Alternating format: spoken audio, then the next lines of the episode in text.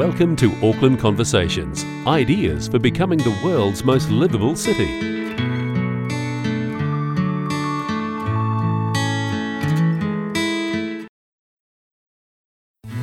You've been listening to the podcast of Auckland Conversations, brought to you by Auckland Council and our sponsors Jib and Resene.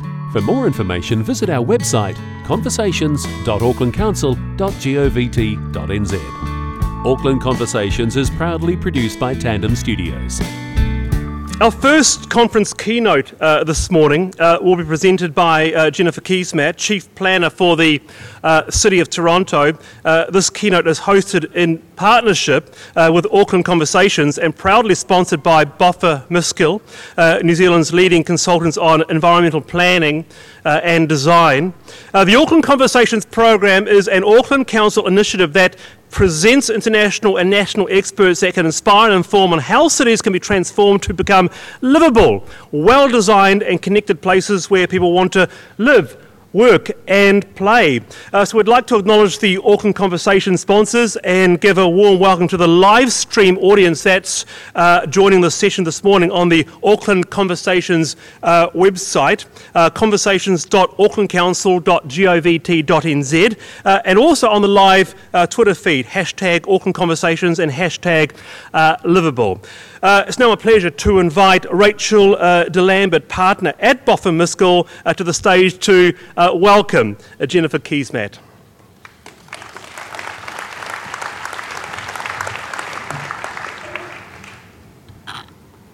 We have to do that, that height challenge thing. Ludo and I will be uh, about level pegging. Sorry, had to do it. Uh, kia ora tātou, um, and thank you, Wallace, my, my Sunday morning friend. Um, Boffa really very pleased um, to be part in bringing uh, Jennifer Keesmaat um, to Auckland and to the RMLA Livable Conference. Jennifer's a planner and urban designer, and she's a perfect fit for the themes of the conference. And I think that you're all in for a real treat, in terms of her presentation this morning. Now, Toronto perhaps isn't the city that we have tended to follow closely in this part of the world, given that I think we're much more attracted to those West Coast uh, cities of America, the, the, the Vancouvers, uh, San Francisco, LA. But when um, you, you look at the challenges that we face in Auckland and then Toronto's, particularly around livability, housing, affordability, and then the relationship of transport with housing um, and land use integration, but then also how you take communities with you in cities of rapid growth and change, then I think we have an incredible amount to learn from Toronto. And Jennifer's perfectly placed with her roles um, in relation to the Chief Planner at Toronto, the City of Toronto, and in her earlier initiatives and roles to bring real lessons for us here in Auckland. Um, there are certainly a lot of parallels, um, and I think um, there are many insights that Jennifer can bring from us to us from those roles. And I think probably her struggles and challenges, as much as her many successes um, um, in, in the various roles that she's had. So, very shortly, I will say welcome to the stage. But before I do that, you might see me also depart, which I notice everybody to date has, which is a bit unfortunate. I, through a trick of ill fate on my part and uh, the Environment Courts, I'm actually due there very shortly. Um, and as we know, that's a bit of a non negotiable. So um, I'm going to be listening to the delayed feed rather than the live presentation, and I'm going to look forward to catching up with Jennifer later in the day. So without further ado, Jennifer, welcome to the stage.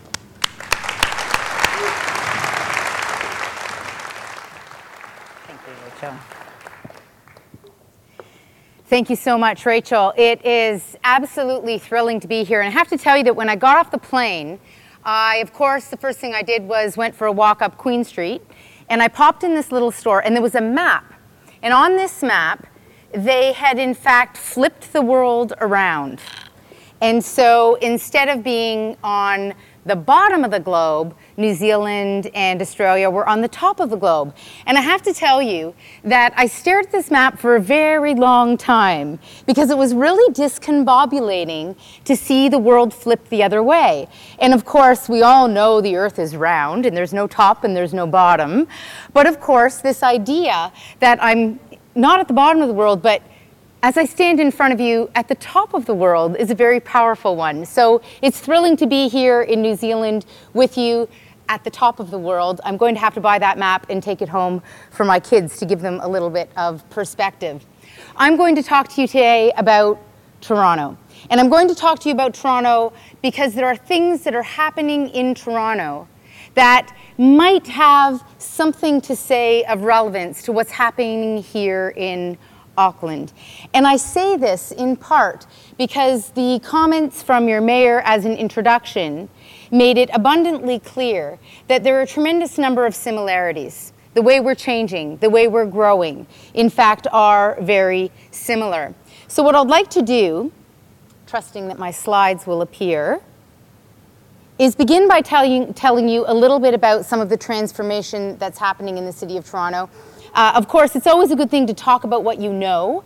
And so I am going to focus on the transformations that we see in our city as they might be rele- relevant in order to um, provide some fodder for the conversation that I'm going to have with Ludo after the presentation. Are the slides coming up there? There we go. Uh, very much like Auckland, one of the things that we've learned in Toronto over the course of the past decade is that we're popular. We're in fact doing some things right. Uh, I hear that you're growing by 50,000 people on an annual basis. We're actually growing by 100,000 people on an annual basis, and all the constraints that come along with that. As we grow and change, one of the things we're committed to doing is becoming something fundamentally different than what we were. Our goal as we grow is to become more livable, to become more sustainable, to use the growth and the opportunities that we see that come with growth to become a fundamentally transformed place. This is a slide of our city. Our city, like yours, is an amalgamated region. 15 years ago, we were seven cities. Now we're one city. This area is 613 square kilometers to give you a sense of scale. And right in the very center there's 17 square kilometers that are, in fact, the most urban part of the city, the downtown core. And that part of the city is growing four times faster than the rest of the city. And this is important because what we've seen is that it's the most urban part of the city that is, in fact, as a result of the transition that we've been going through, becoming the most attractive part of the city to transform. Now, of course, downtowns are in vogue all across North America, and you could argue across the world, but in fact, none have grown at the same scale that we're growing in downtown Toronto. And you can just imagine all the infrastructure problems because you're facing some of them here that come with this rapid growth. So, whereas currently there's approximately 250,000 people living in the downtown, we're projecting that in another 20 years' time, there'll be 475,000 people living just in that 17 square kilometers within the context of a 600 square kilometer city. So, one of our challenges is how we spread the growth out, and I'll talk a little bit about that. In addition, this is our employment hub. 51% of the national GDP is actually generated in this 17 square kilometers and over 500,000 jobs are also in this core, projected to be 750, uh, uh, 750,000 jobs within another 20 year period. So we're packing a tremendous amount of intensity into this core. Now, this is as a result of an intentional shift. This is an outcome of planning policy. This is a result of trying to do things differently, to become something different from that very suburban typology that exists across the city. So you can see in the bottom bar here, the City of Toronto's overall growth. Now you can see in the second bar, downtown's growth. And you see that in the last decade, we've been attracting the growth into our most urban areas. Now, the third bar at the top of the screen is the most suburban part of our region, and you can see an enormous decline in that suburban growth. And I'll tell you why that is in a minute. But there's a fundamental question that every city must confront. You cannot grow out and grow up and offer a high quality of life. If you're going to be adding more people and you're going to be adding more cars, your environmental footprint will only get larger. Your quality of life will only decline as the long commute becomes a part of everyday life. So, driving growth into existing built up areas is about livability. It's also about affordability because it's pretty expensive to drive everywhere as opposed to walking and cycling. So, this is a critical question that cities must struggle with. And one of the transformations that has taken place over the past 15 years in Toronto is that we are now primarily building multiples, higher density housing. We're building very little suburban sprawl. That's why we see that shift on that graph.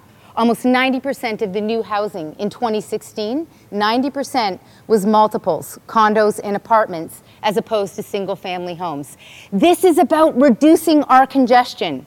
This is about becoming a more sustainable city. This is about long term livability and affordability embracing a new kind of built form that creates an opportunity to live with a smaller environmental footprint and a stronger sense of community. So our skyline is changing, it's becoming denser. This is what the downtown looked like just 10 years ago. And this is what it looks like today. This is the transformation, and I'll go back so you can see that again. In just one decade, and in the next decade, this transformation is going to happen again. And the question becomes as we become denser, can our quality of life go up? Can affordability go up? And it can if we get the big moves and the smaller moves right. We have a tremendous way to go to get there. And one of the hottest topics of conversation in Toronto is our infrastructure deficit, the quality and character of our public spaces, affordability, traffic congestion, and invest, investing in transit. So we know we are only part way along on this journey, but I'm going to show you some of the things that we're doing to try to shift our course to become a more sustainable, livable, and affordable city. Now, this is our downtown core. Our peak density isn't too bad. We're at approximately 17,000 people per square kilometer. But our average density in the city is very low. And this is a reflection of the fact that we're a spiky city. Very high density in the core of the city, and then very low density in our suburbs. So, a clue to what needs to change is actually transforming our suburbs. We are focusing on that missing middle how do we, in fact, add mid rise density to bridge that gap between the spiky, really high density parts of the city and the lower density parts of the city? And to put this in perspective, our peak density is about the same as London, England. But the average density in London is much higher because it's not a spiky city like we are. And then, of course, New York is way off the map. We're at 17,000 people per square kilometer. New York's peak density is 58 thousand people per square kilometers. We don't actually aspire to that. That's not our objective. Uh, but the average density is approximately 10,000 people per square kilometers, which is actually a very reasonable uh, amount of density. And remember, there's all kinds of great benefits that come with this level of density, including the opportunity to do a whole variety of things within walking distance of home. You only get that from density, having that critical mass that allows people to live in relatively small communities, but also to have a really sophisticated transit network that allows you to get anywhere to anywhere on transit that only exists when you start getting these higher densities because otherwise you just can't get the frequency of service or you can't get the price to provide that frequency of service that makes transit a true option. So when we're looking at intensifying our city, we're driving our growth to our main transit corridors, and I'll show you a little bit about what that looks like. So we see ourselves at a moment where we have a real massive convergence taking place at the highest policy level and at the de- detailed precinct planning level that is allowing us to turn the city into something better, to make it something different from what it has been in the past. And we have to start at the highest level. We have been, for the past 30 years, sprawling outwards. 10 years ago, our provincial government brought in our Green Belt Plan. This is 1 million hectares of land that has been protected as agricultural land. We copied on a big scale what Portland, Oregon did 40 years ago on a small scale. We put a green belt in place. And the objective of the green belt was to shift land economics in such a way that we are now driving growth into our existing built up areas. This is really important. You do not get intensification on a significant scale unless you limit what's happening on the edges of the city. You can't grow out and up at the same time. You can't suck and blow. And this policy framework is about saying, hold on a minute. We're going to shift the way growth happens in our region. We're going to drive those growth, growth to those areas where we already have infrastructure. And we're going to do this precisely because we want to become a transit oriented region. We want to get those densities to a point where transit becomes the viable alternative. So, this high level policy framework is really the key starting point that allows everything else you're going to see in this presentation become a reality. But we also know that young people have a very different desire in terms of their consumer preference for how they want to live in urban places. In cities that aren't attracting young people, of course, are going to eventually go into decline. So we recognize catering to young people in transforming how we change as a city as being essential. We know that young people, they want to walk to work. We know that they want to move by bike. We know that they're no longer getting their driver's licenses when they turn 16 if they have that choice. So we're trying to change the city to increase the choices for walking, cycling, and living very close to where you work. And if we look at that downtown core that is seeing the bulk of our growth, a fascinating thing has happened. 75% of the population walks or cycles to work in the downtown. This is fabulous from a sustainability perspective, but also from a quality of life and an affordability perspective because these young people do not need to own a car. They do not need to pay for parking. They do not need insurance. They do not need gas. They pay a little bit more for a smaller space in the core as a trade off for a higher quality of life and a more sustainable way of living. But we've also discovered that across the city as a whole, even in our suburban areas, that people want complete communities. They want the option to do a variety of things within walking distance of home.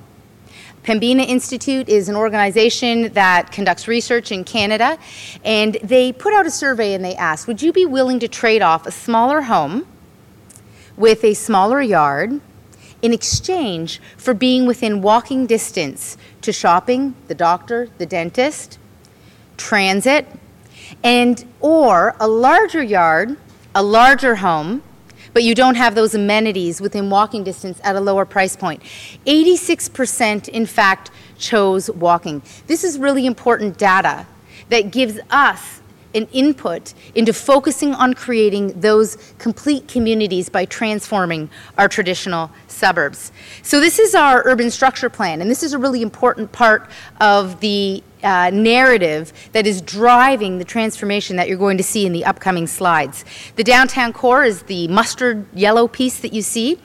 The linear areas that are shown as, as brown are our avenues.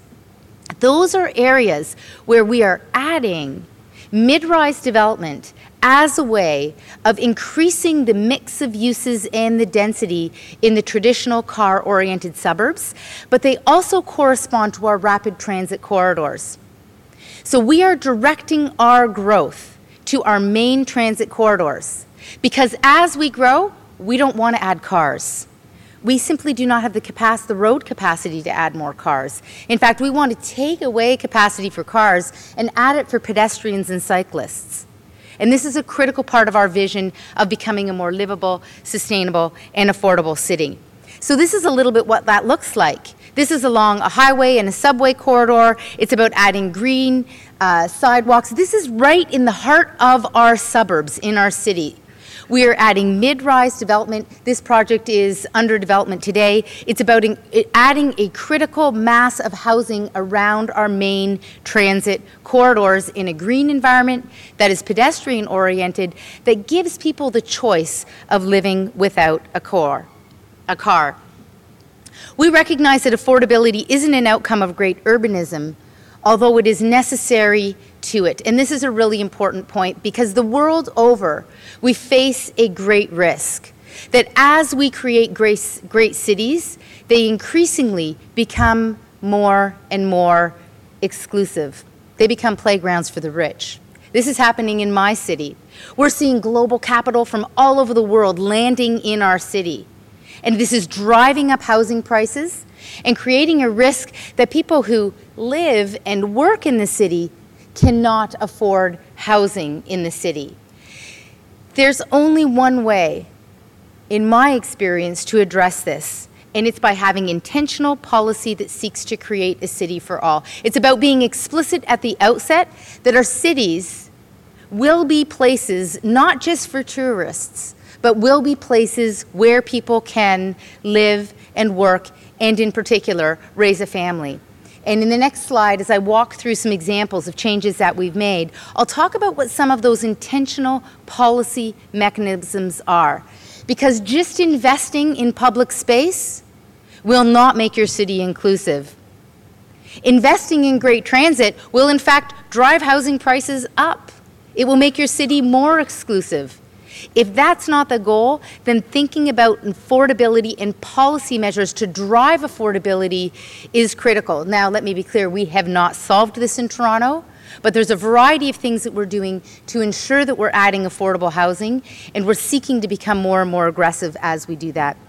The first key move that we're making is urbanizing our avenues, and this is about embracing the mid-rise city. So going back to the, that map, it's those brown areas on this map, those linear corridors when we can add linear neighborhoods that we are currently transforming.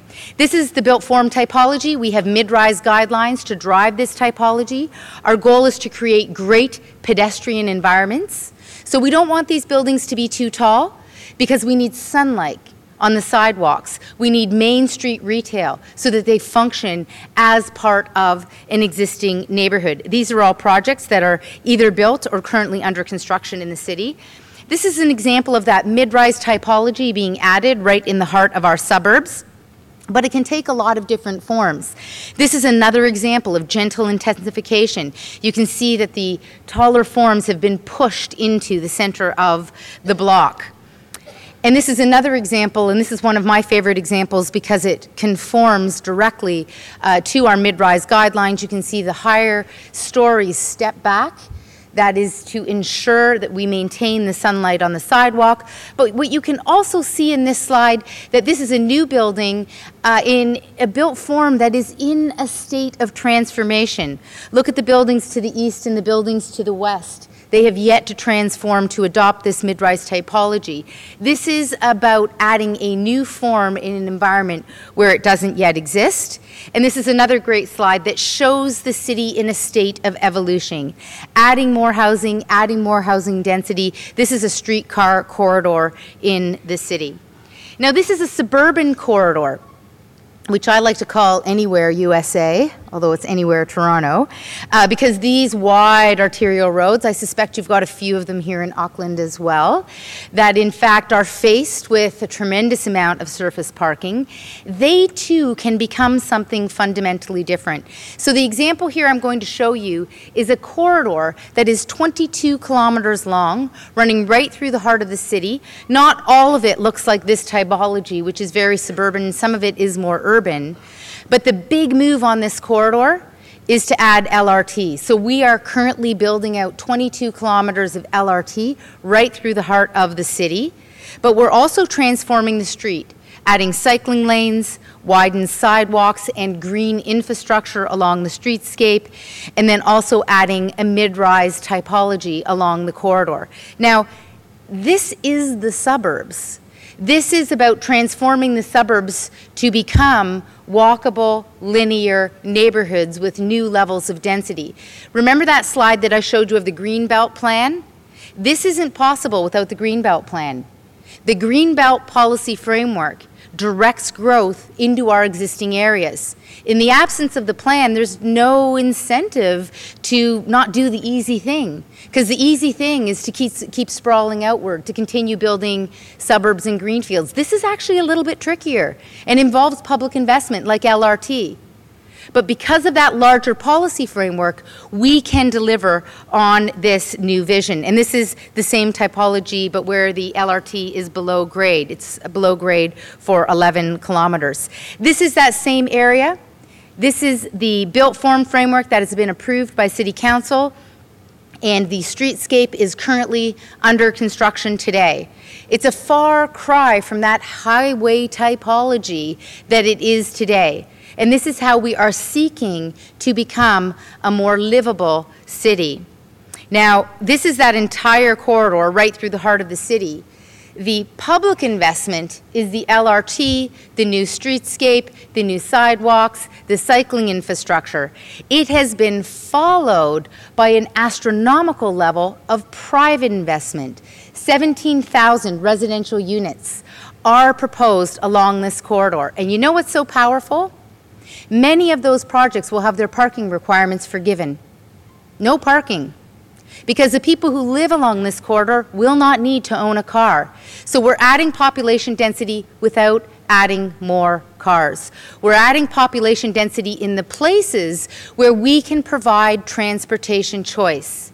Because of the density in the linear neighborhoods and the mix of uses, you can walk to work, you can walk to the doctor, you can walk to the dentist, you can walk to do your grocery shopping, or you can take a cycling lane, or you can connect into the broader city's transit network on LRT. This is the opportunity of creating places that are fundamentally different from how they looked in the past. This is another example, Dufferin Avenue. Uh, you can see here that there's many strip malls. This too is right in the heart of our suburbs. And you can see here, what I like about this slide is you can see how it's right up against single family homes. To the bottom side of those slides, those are all single family homes. Currently, if you live in one of those homes, you get in your car to do everything because you must. You really don't have a lot of choices. But urbanizing the avenue is about providing choice within walking distance of home and adding new housing typologies along the corridor. That strip malls, those parking lots are being transformed into this a new amenity in the suburbs. We're urbanizing our suburbs to make them more sustainable places. The second key way that we're responding to this mandate of creating a livable and affordable uh, uh, city is by urbanizing our classic suburbs by adding gentle density and new housing types. This is a typical uh, 1950 strip mall. This is a picture from when it was originally built. This is what it looks like today. This is right in the heart of one of our most beautiful suburbs in Etobicoke. Very high end housing. And here too, you pretty much have to walk every, drive everywhere, including if you want to go to this mall. There's no pedestrian connections to the adjacent suburbs. So we are transforming this into a hub right in the heart of the suburbs. The idea being that there will be choice in terms of how you can move, the destinations that you can walk to. So this is what this new community will look like. It will include affordable housing, seniors housing. There's still parking here but the parking has been put underground. All of the new buildings conform to our green roof bylaw where we require green roofs. And there's a whole variety of new housing types that have been added here. Now, I have a personal story that I'll tell you, which is my husband actually grew up in this classic suburb. And uh, four siblings, his parents had a pretty big house. And when the kids moved out of the house, they had this great big house. They loved their neighborhood. They didn't want to move out of their neighborhood, but there was one Pretty simple problem. There wasn't anywhere to move in the neighborhood. And uh, I like to tell them that this project is for them. Unfortunately, it came two, 10, years, 10, 10 years too late.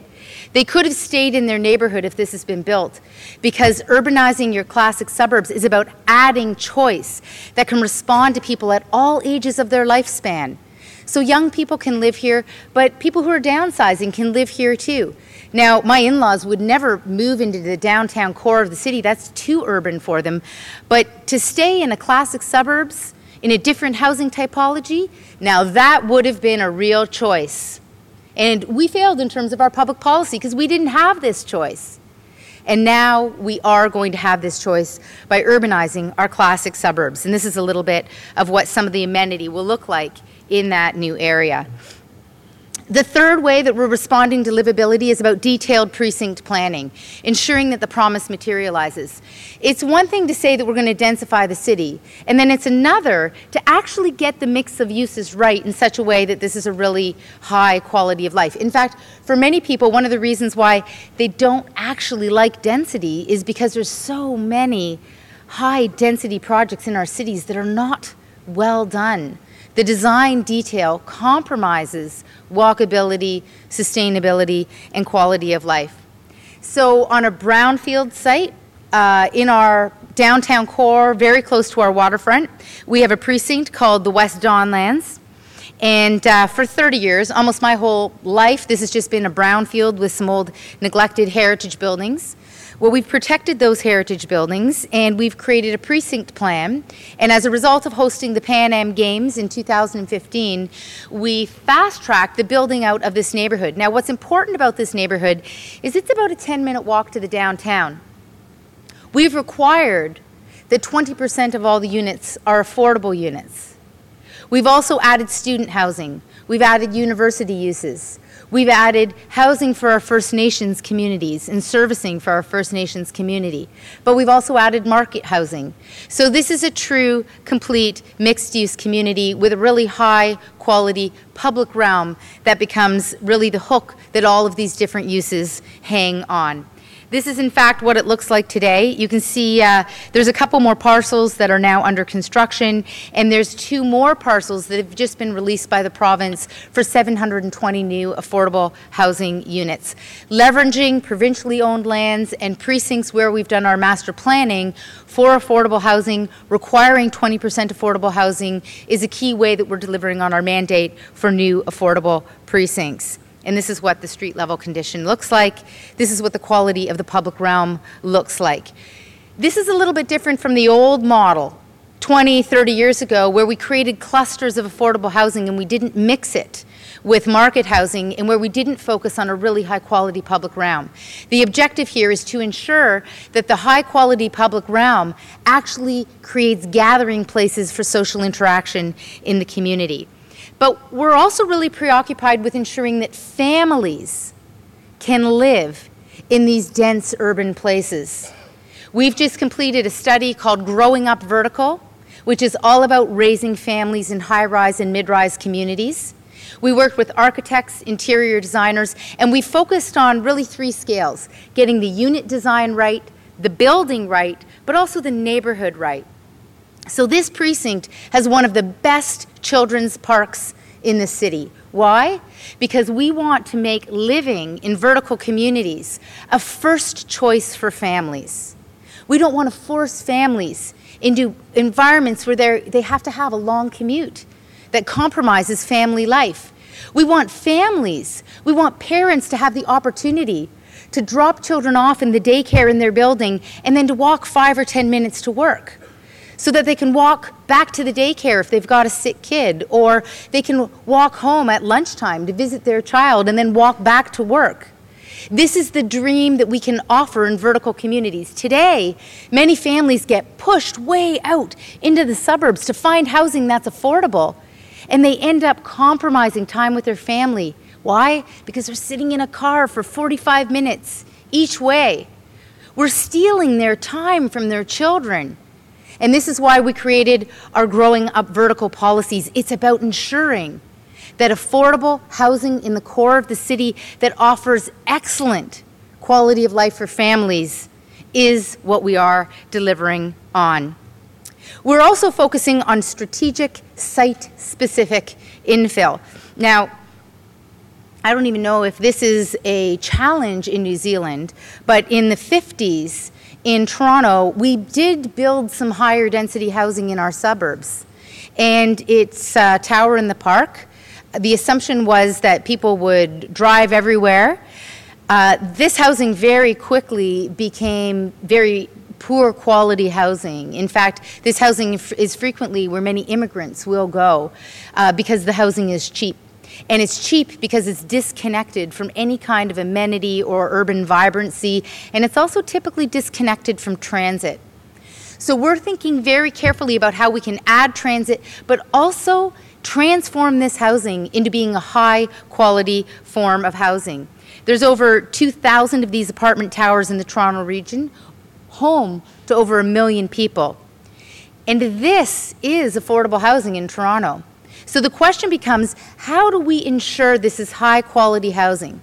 We have a dream that every immigrant coming into our city within one generation is a part of the middle class. We don't really have a significant problem with multi generational poverty that you see in some countries that are also high receptacles for immigrants. About 50% of Torontonians are foreign born. And within one generation, most of those immigrant families actually have a university education and are absorbed into the professional class. That is a critical part of our democracy and of the Canadian dream. But improving this housing and ensuring that we make it easier to integrate into Canadian society through access to libraries, access to transit, that provides access to jobs and education, is one of the key challenges that we're trying to solve. So I'll give you an example. It's called Parkway Forest. Think of the most suburban suburbia you possibly can highway interchanges, big malls, uh, low density. That's Parkway Forest. You can see here the ground floor before and after for those who are urban designers in the room. Buildings that were floating in the middle of the site, unowned uh, park spaces that were dangerous and unused, were transformed by bringing the buildings up to the street, creating a street wall infilling strategically. This is what that looks like. We added new mid rise buildings in order to create a street edge, to create a pedestrian realm, to make these communities walkable communities that connected into a new subway station. Also, adding buildings that allowed for a mixture of uses. These buildings at the edge of the street can have not for profit agencies, grocery stores, a whole variety of amenities that didn't exist within walking distance before. You had to own a car if you lived in this suburban environment. And this is what the infill looks like.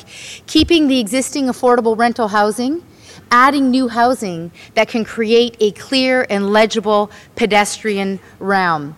Now, we wanted to figure out a way to draw pedestrians into the site, and so we created a public art installation. These are beacons by Douglas Coupland, the writer of Generation X. Uh, he does a lot of public art competitions in the city of Toronto, and the beacons create a legible pedestrian realm within the heart of this new community and they start at the transit corner and they lead and terminate at a new school, a new community center, and a new pool.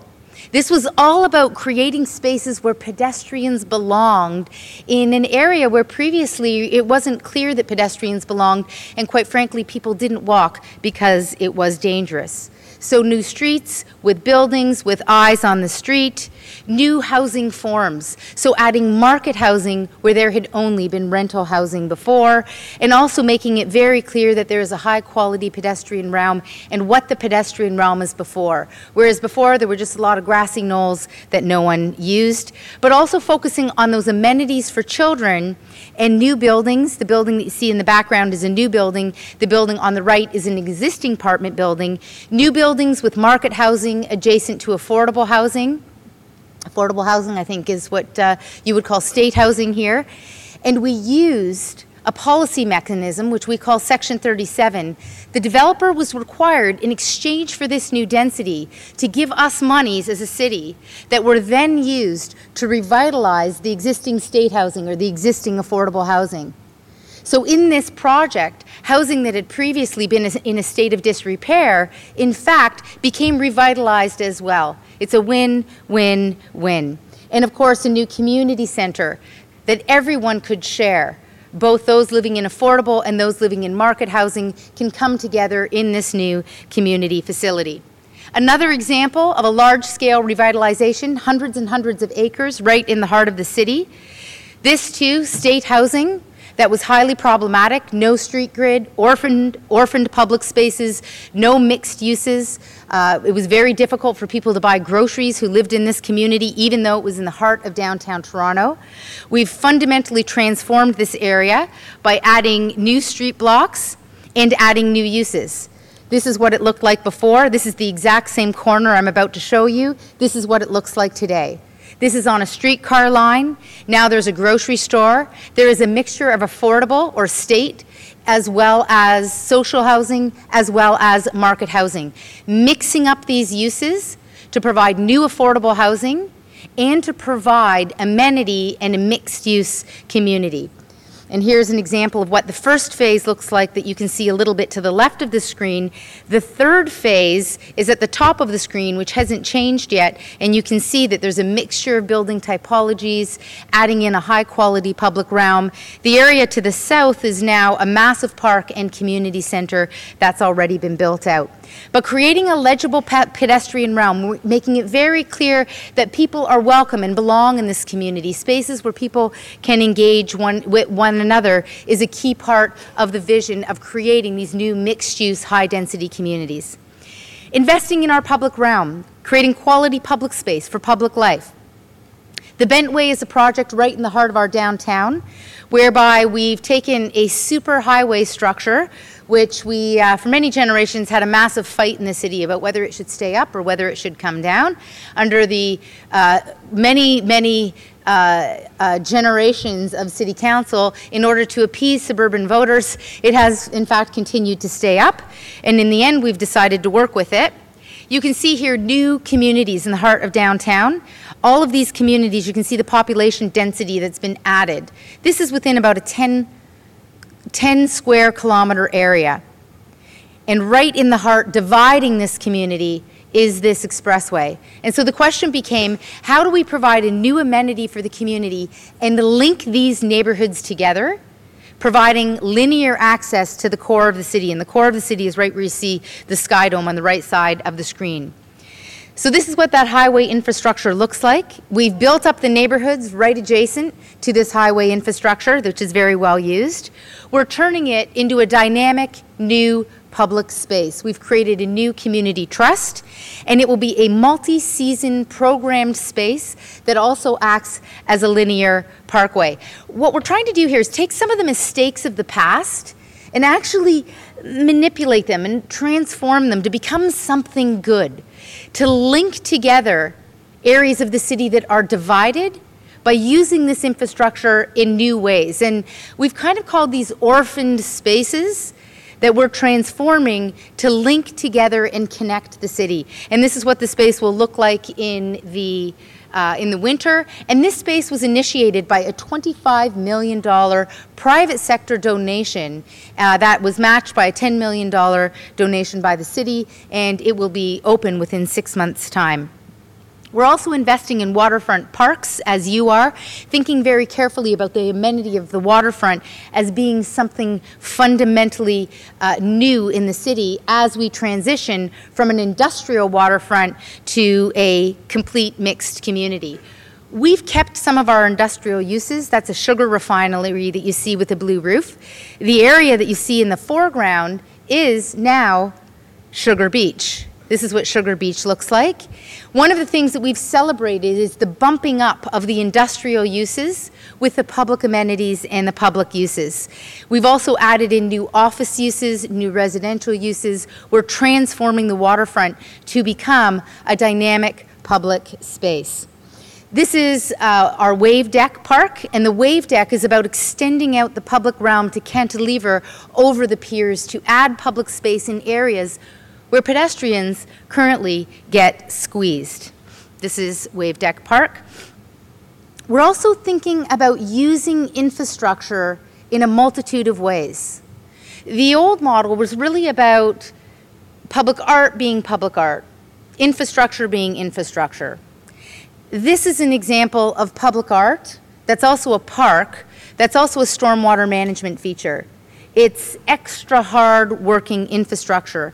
And we're leading with investment in the public realm, much like you are here in your downtown quarter, investing public dollars to attract private investment.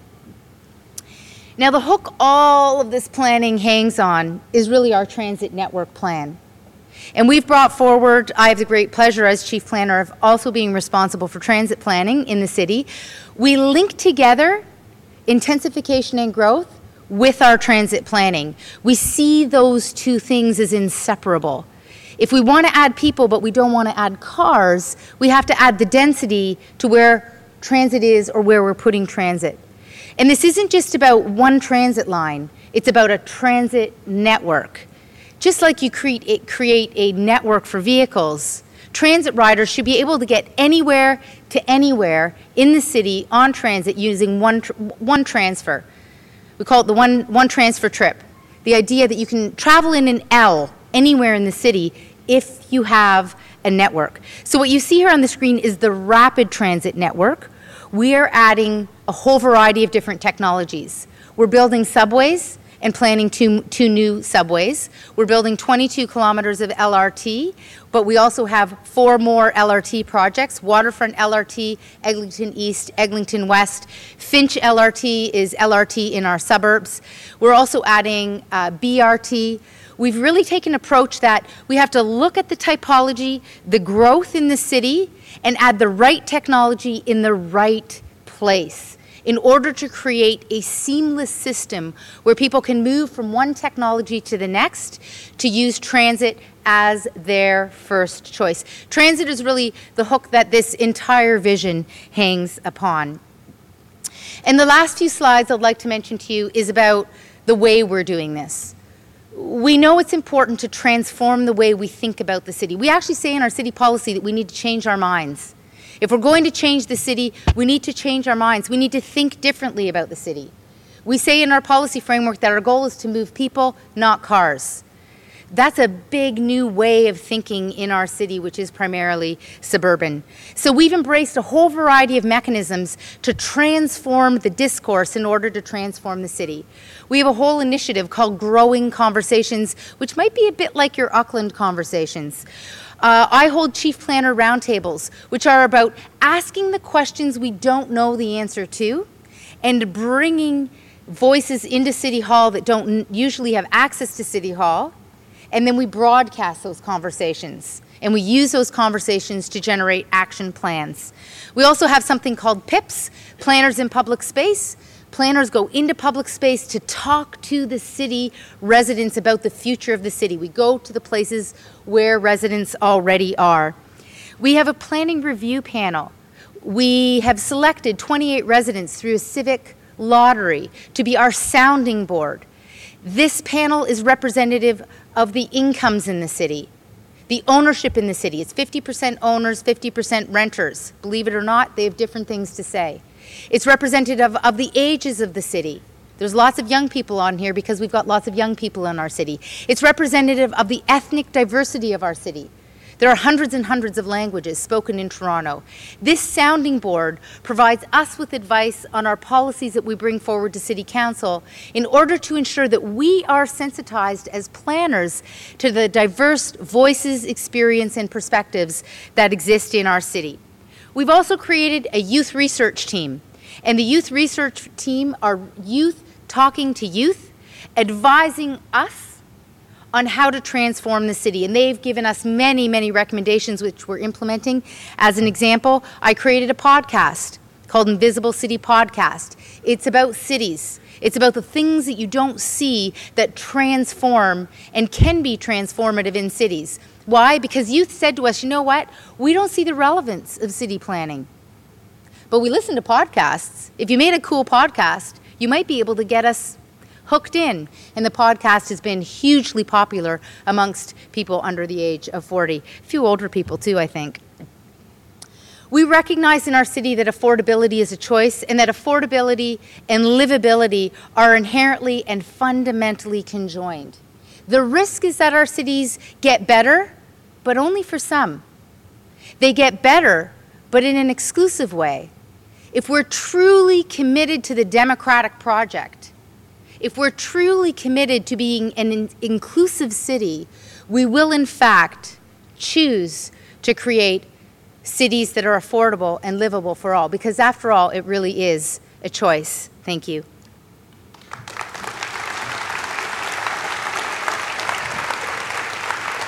Abs- absolutely inspiring. A big round of applause for Jennifer Keesmaat. Um, next year, you can find me living in Toronto. Honestly, the wave, the wave bridge, fantastic. Now, um, right now we, we are really running out of time really fast. So I'm just wondering, um, uh, who reckons we can squeeze five or ten minutes out of coffee break to keep uh, keep going with Jennifer? You reckon? Uh, yep uh, because uh, this is our one and only chance. So uh, I'm going to introduce now um, Ludo Campbell Reid. He needs no introduction. Uh, Ludo Campbell Reid is design champion, general manager of uh, the Auckland Design Office at Auckland Council. Uh, and among his achievements, he worked on the transformation of London's Canary Wharf and in 2003 was shortlisted for the London Planning Awards in the category of Best sector planner. So he's going to be hosting a small Q&A. Ludo, welcome to the podium and big round of applause for Ludo here. Um, and if I have time, I will get to some of your questions. Uh, many of you have uh, emailed me through the app, so uh, uh thank you for that. Uh, and again, uh, a, a, big thank you to our sponsors, Boffa, Miskell, and Auckland Conversations. Ludo and Jennifer. Great. How's the? does everyone hear me? No. Can you can you hear Ludo? working. Hello, everybody. Yep. All right. Turn it up. Turn it up a bit. A little bit. Up. All right. Uh, so Jennifer, it's uh, great to be here. And it's funny, you see, I've seen Jennifer for many, many years on, uh, on YouTube clips. We uh, communicate via Twitter. And um, it's always great to actually see the person and have a proper conversation. Um, what I'm going to try to do is talk a little bit about some of the kind of key tools that you have deployed to help transform Toronto. And I, I guess just to start as an idea, uh, change. Everybody wants progress, but nobody wants change, it, it seems. And so your communication techniques were amazing. That, that chief planner roundtable conversation. Why don't I stand up here? No, we've got a, we've got a microphone coming. Why don't I just use this for, for a minute? So did, did so nobody maybe heard. I was just saying that Jennifer, one of the key things with cities is it's all about change and transformation, and um, everybody wants progress, but nobody wants change. So there's this big issue around how you help to communicate with the constituents, the elected members, the mayor, everybody's part of it. Your chief planner roundtable sounds like a really intriguing opportunity to get messages out to the public. How did that work? And was that an elected members in the room or was it a professional conversation with the public, perhaps? Sure. So is this one on? It is on. Okay. So um, chief planner roundtables, I initiated them five years ago and uh, I'll tell you the genesis of them, which was that I was thinking about all these things that I had to do that I didn't know how to do. And I thought, oh, there's some people I need to talk to. I want to bring in some academics, I want to bring in some developers, there's some key community leaders that I'd like to talk to. And then I thought, wait a minute, why not make this conversation yeah. public? And so within the committee rooms in City Hall, we have tables that are set up in a, in a semicircle, and then there's also a gallery for the public. And so the chief planner roundtables are three hours long, and they're on a whole variety of different topics. The very first one was on resilient cities. We had a whole series that we called Next Generation Suburbs that were on uh, mobility in the suburbs, built form in the suburbs, and then we had one called Arrival City, which was about immigrants in the suburbs. Because several generations ago, immigrants came into the core city, but now immigrants tend to come into the suburbs and they don't necessarily have the amenities that they, that they need. Uh, we've had a roundtable on main streets, on our ravine system and our ravine strategy.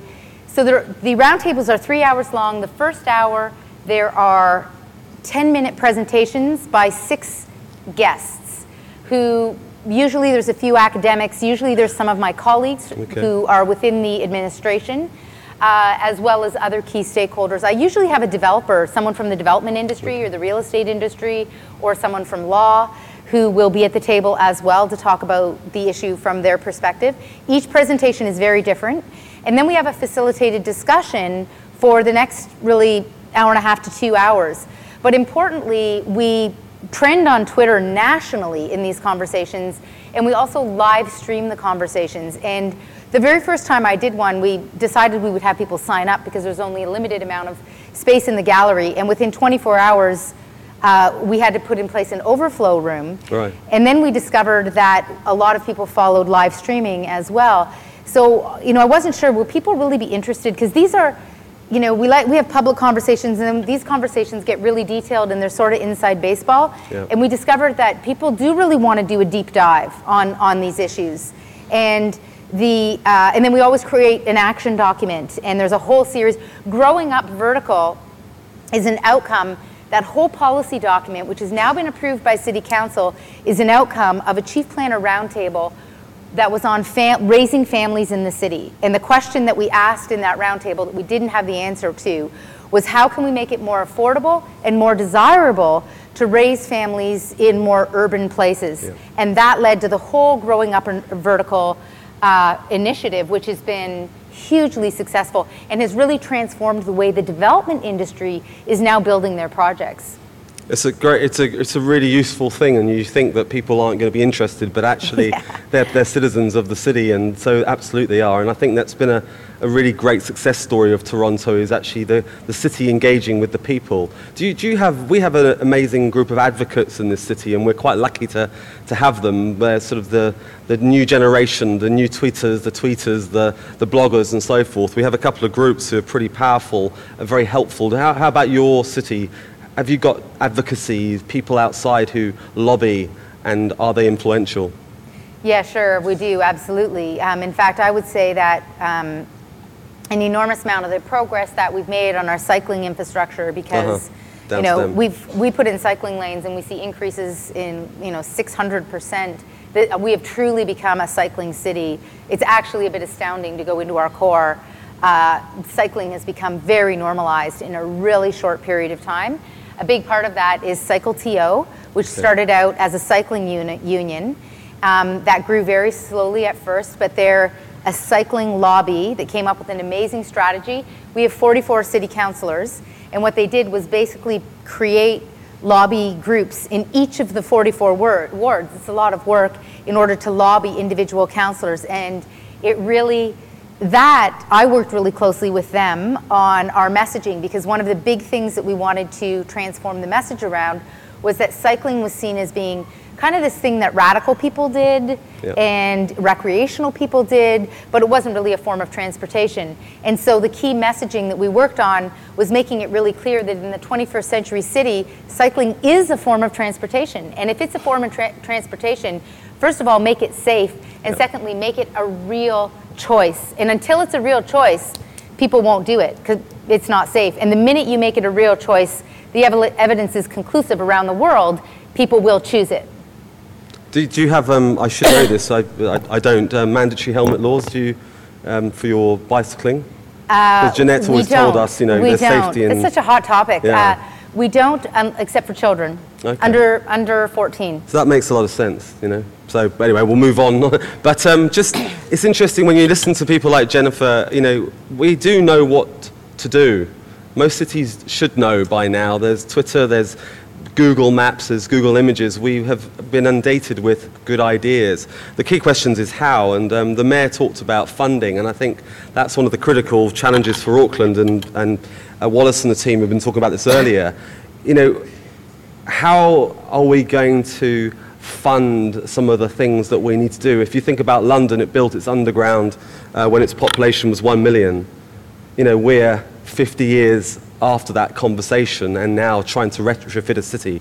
How have you, if you don't, just a couple of key mechanisms for funding outside of the rates? So this has been a big debate in Toronto, and it's very, very contentious. Uh, but we do have, as a result of lobbying the provincial government for many years, we now have a suite of financial tools that we didn't have in the past. So we, um, ha- we now have a hotel tax, road pricing Okay. is something that we can now use. Um, parking levies is, an, is a new financial tool that we can use. Um, we have a mechanism that I mentioned briefly called Section 37, whereby Yeah. we it's it's section in our planning act where we negotiate with developers for an exchange and uplift in zoning, we take back monies in order to build infrastructure. So specifically, Parkway Forest that I showed you, that community center was paid for by the developer. The public art, the public realm, all of that was paid for the developer in exchange for additional density. So we use those kinds of tools and mechanisms. Uh, we now have a federal government which is on side and recognizes the importance of investing in transit. So we just had an announcement for the transit network plan that I just showed you. For some components of it that are still in the planning phases, $4.2 billion from the federal government. This is new. They'd never really, you know, we weren't really on their radar screen before, and we've been working really hard with them to say, hey, you know, this is critical to the survival of the country, uh, is transit in our cities. And so we got the federal government to realize that there has to be a federal role in delivering transit in cities. It goes back to sustaining immigration, it goes back to attracting investment, it goes back to livability and sustainability. And the federal government in Toronto has, in Canada, has been very responsive to that and it's been transformational. You would never have seen that transit network plan uh, previously without, without their participation. I've got, a, I've got a couple you, yeah. of really quick questions here. Uh, one from me first, and very briefly. Um, so you've been in Auckland, you're from this extraordinary city of Toronto, uh, and you've been tweeting up a storm while you're here. Uh, one of them being uh, a, a, snapshot of uh, this beautiful public sculpture by Michael Parekowhai, which that your bright coloured Cuisenaires thing, which reminds me of, the beat of those sort of rods. You, you love it. So um, be honest. Um, what do you think of Auckland from what you've seen? Ludo, block your ears. Be honest, block your ears. I'm, I'm confident it'll be all right. Well, let me well let me say the first thing, the very first first thing that um, hit me very hard when I got here. Um, well, I'll be honest. I'll tell you the very first thing because we just built a, a, rail link from our airport to our downtown. Here we go. and uh, I have to tell you, um, you got to get your ass in gear on that. That is. Applause for Jennifer. That's a very big. We've got to get our shit together, huh? Yeah, well, yeah, absolutely. But you, that, that rail link, ours, you know, I felt like ours was 20 years too late, but I was coming in and I kept saying to my cab driver, because I was looking at the traffic in the other lane, I said, I'm going to have to leave a day early to get to the airport to get out of here. So we have a rail, a, a fixed link. It's an express rail link from the downtown. It used to be an hour long drive. Now it's a 22 minute, very comfortable, rail link. It's been very successful. It's not without its controversies, but it is absolutely critical that you do that as soon as possible. I, I can't say How about that, Jennifer? That. Very good. Uh, someone tweet that, by the way. Uh, I've got one here from the audience, and this is, I think this is uh, something that needs to be addressed as well. A question In Auckland, the urban boundary policy has been very controversial and labelled by some as the main reason for housing unaffordability. Jennifer, this has been political, this issue. Um, how difficult was it to get Toronto's Greenbelt policy adopted? And um, how important is an urban boundary for a city? Yeah, so let me, the first thing let me say is that it was really hard. It wasn't easy. I don't want to pretend it was easy in any way. It took about 10 years to get it in place. It's been in place now for 10 years. And there's an incredible myth that I'm sure gets perpetuated here because it gets perpetuated in Toronto, and I've heard it from my colleagues in Australia as well as my colleagues in London and Portland. This myth that by putting an urban boundary in place, that that, drive, that drives up land prices and is a detriment to affordability. And you know why that's a myth? Because you don't have a hard boundary right now and you've got a problem with affordability. So it, it's, it's an absolute and complete myth. Uh, really, the urban boundary is about a whole variety of key drivers. It is about the long term sustainability and livability of the region.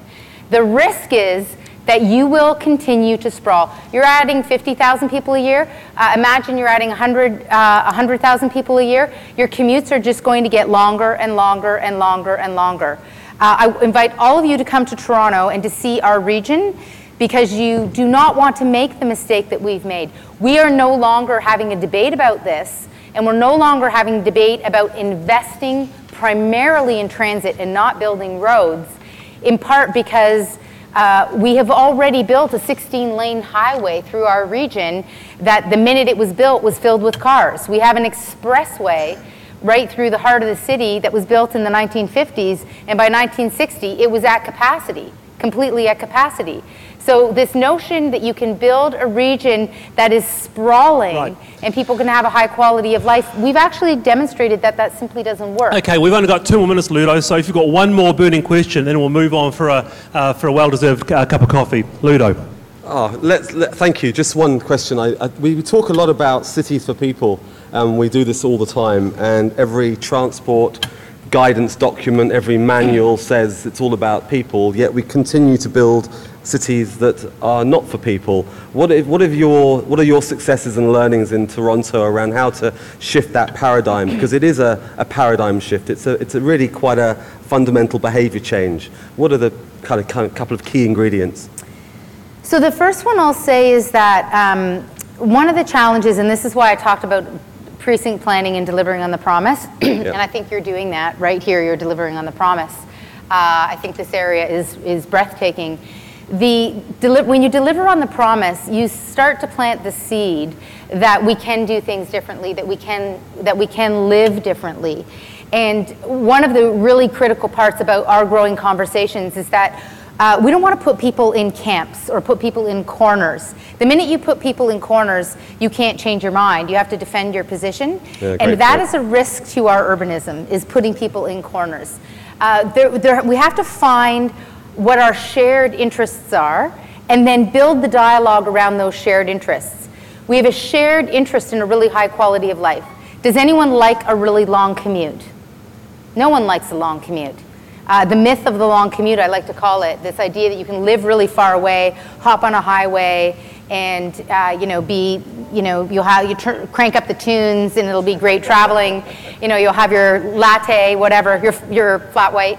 Um, that that uh, I'm trying to be culturally appropriate.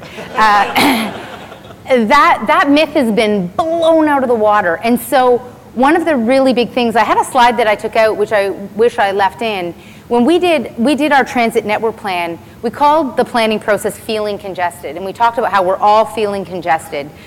Our sidewalks are congested our transit's congested our roads are congested and part of what we did was we consulted with people we wouldn't normally consult with and we did it in different ways and i have a newspaper headline and it's written by a newspaper columnist who writes for our kind of right wing rag.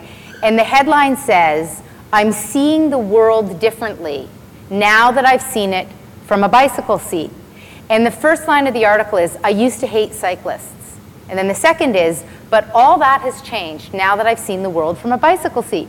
And what I love about this article is that that was the goal of the consultations. The goal was to say, hey, can we think about the city in a different way that is going to serve all of us and be in all of our interests?